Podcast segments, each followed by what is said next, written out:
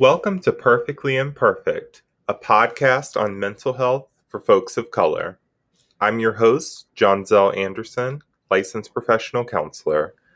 I'm the owner of Panoramic Counseling, where I specialize in treating teens and young adults in Richmond, Virginia, and throughout the Commonwealth of Virginia through online counseling. Let's get into the show.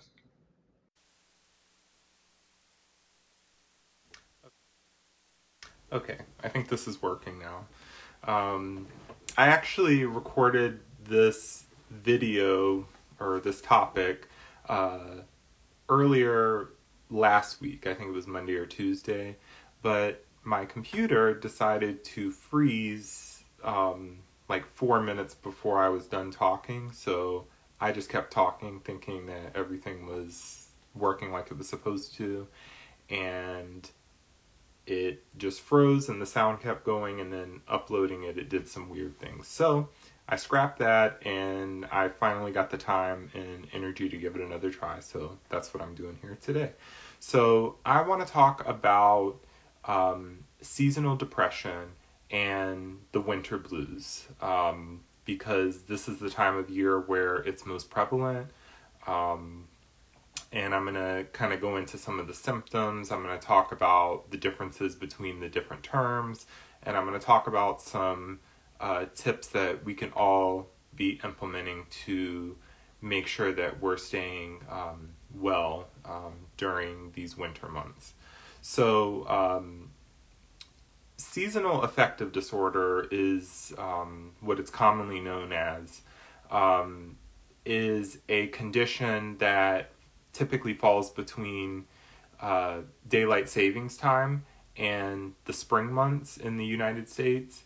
Um, and obviously, seasonal affective disorder or seasonal depression is a clinical diagnosis, but a, a milder, um, less severe version of it is uh, known as the winter blues.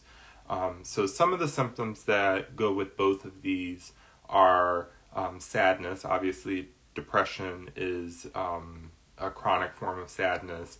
Um, feeling fatigued, which means not having energy, or waking up feeling like you weren't well rested, uh, feeling lethargic, so not really feeling like doing anything.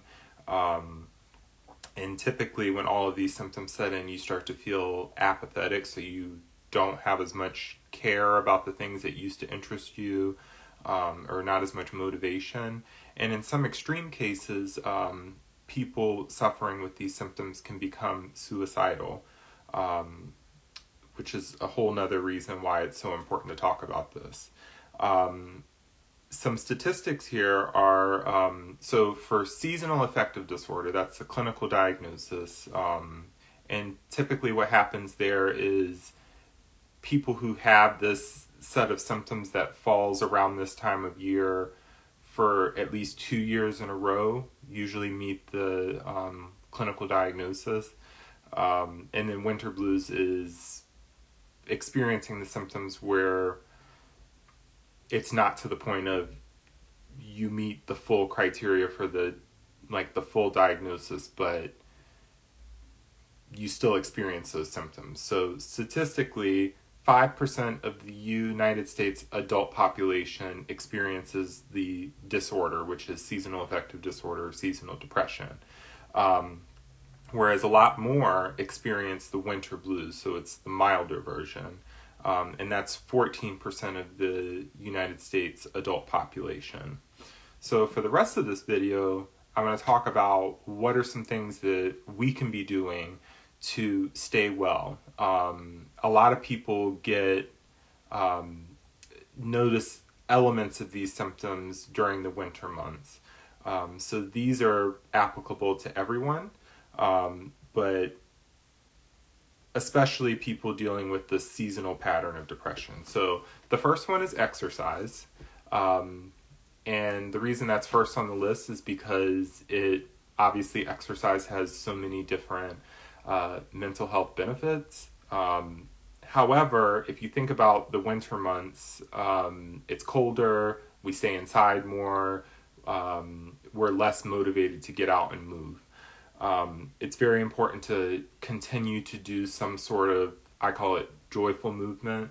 I'm not really sure where I got the term from, but it kind of stuck with me. So it doesn't mean you have to like go to two a days at the gym and like do hours of cardio, anything extreme like that.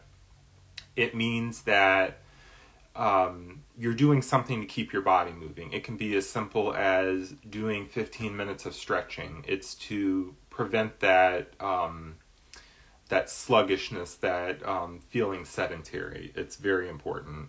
Next is nutrition.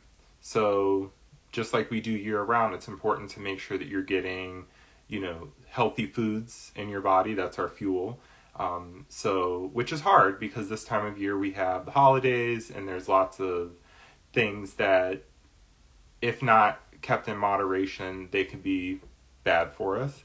Um, so remembering to eat, um, at least as my doctor says, lots of um, green leafy uh, vegetables um, and um, making sure that your plate has a lot of color on it. Um, along with nutrition, we have the importance of making sure you're getting enough vitamin D. Uh, during the winter months, we don't get as much sun exposure because we're inside, but also because there's less we're less close to the sun. I don't want to get into science, but we don't get as much direct sunlight as we do in the summer months, if that makes sense. So um, obviously, you can get vitamin D from food, uh, but also a lot of times this time of year, people take a uh, vitamin D supplement, and that can be um, easily purchased online or at the grocery store. Um, and so the next thing is get as much sunlight as you can. Um, I've gotten into the habit of making sure that the window um, blinds are open um, to kind of keep me motivated as opposed to like sitting in a, a darkened room um, because in the winter it does feel kind of dreary sometimes with um, it being like cloudier there's you know harsher weather and stuff like that. Um, and next on the list avoid isolation which is tough uh, to do, especially this year because we have social distancing, we have all of this stuff going on. But depressive symptoms will make a person want to isolate from others. Um, so it's very important not to stay in that rut of avoiding others um, and to continue to interact. Uh, sometimes, because I've been working from home since March um, when all of this kind of cracked down. Um, and so I basically live at home, I work at home, um, and I'm kind of I'm a stay-at-home dad, so I'm just in the house all the time. So to avoid feeling isolated, sometimes I'll you know put the baby in the car and I'll go get a cup of coffee from a place that's not right close to where I live, but a little bit out of the way, just to kind of have that experience of being out and um, moving about so that I'm not so feeling like I'm stuck in you know the same place all the time. It's um, it's hard to describe what that feels like but it's it's just that stagnation uh, kind of like when you aren't moving with the exercise it's the same um, and so the next two things are optional to try, um, but obviously highly recommended coming from a therapist who um, uses both of these things. So that is medication and therapy. Um, I can only speak for myself um, when I talk about medication, um, but for my own mental health, I take medication for my anxiety, and the cousin of that is depression. So um, those medications kind of work the same. Um, I noticed right after daylight savings time this year that my um, the depression was going way up. Um, and I was kind of feeling these symptoms that I talked about, like the sadness, the fatigue, uh, not feeling like doing anything, um, and not having quite the same care about things that I normally do. Um, so on Friday, I met with my doctor who prescribes my medication, and he was able to uh, prescribe something to take in addition to my normal stuff that I take to kind of account for the seasonal pattern of depressive symptoms that I've been having. Um, so obviously, talk with your doctor, your psychiatrist, your psychiatric nurse practitioner to see if that is an option that's right for you. Um, but I can speak from my own experiences and also therapy. So, as a therapist, I obviously practice what I preach. Um, and in fact, I saw my therapist today. My therapist was able to um, get me a Sunday appointment uh, via Zoom. So, um, yeah, if you're not seeing a therapist and you're kind of experiencing um, the winter blues or some seasonal depression, I highly recommend uh, finding a therapist in your area. Um, if you just type in therapist near me or depression therapist near me, you're going to find tons of people. There's tons of great databases and stuff like that. Um, so that was the point of this video. Uh, hopefully the video stays consistent and clear um, and that you've gotten something out of it. So thank you for watching and take care of yourself and happy holidays. Anchor is everything you need to make a podcast, and best of all, it's free.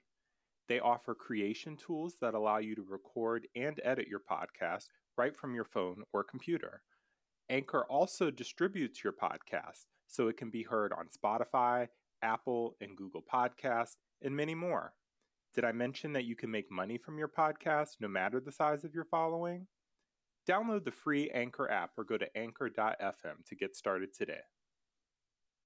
If you enjoyed this episode, you can support this podcast by buying me a coffee. The link is in this episode's show notes. Thanks in advance.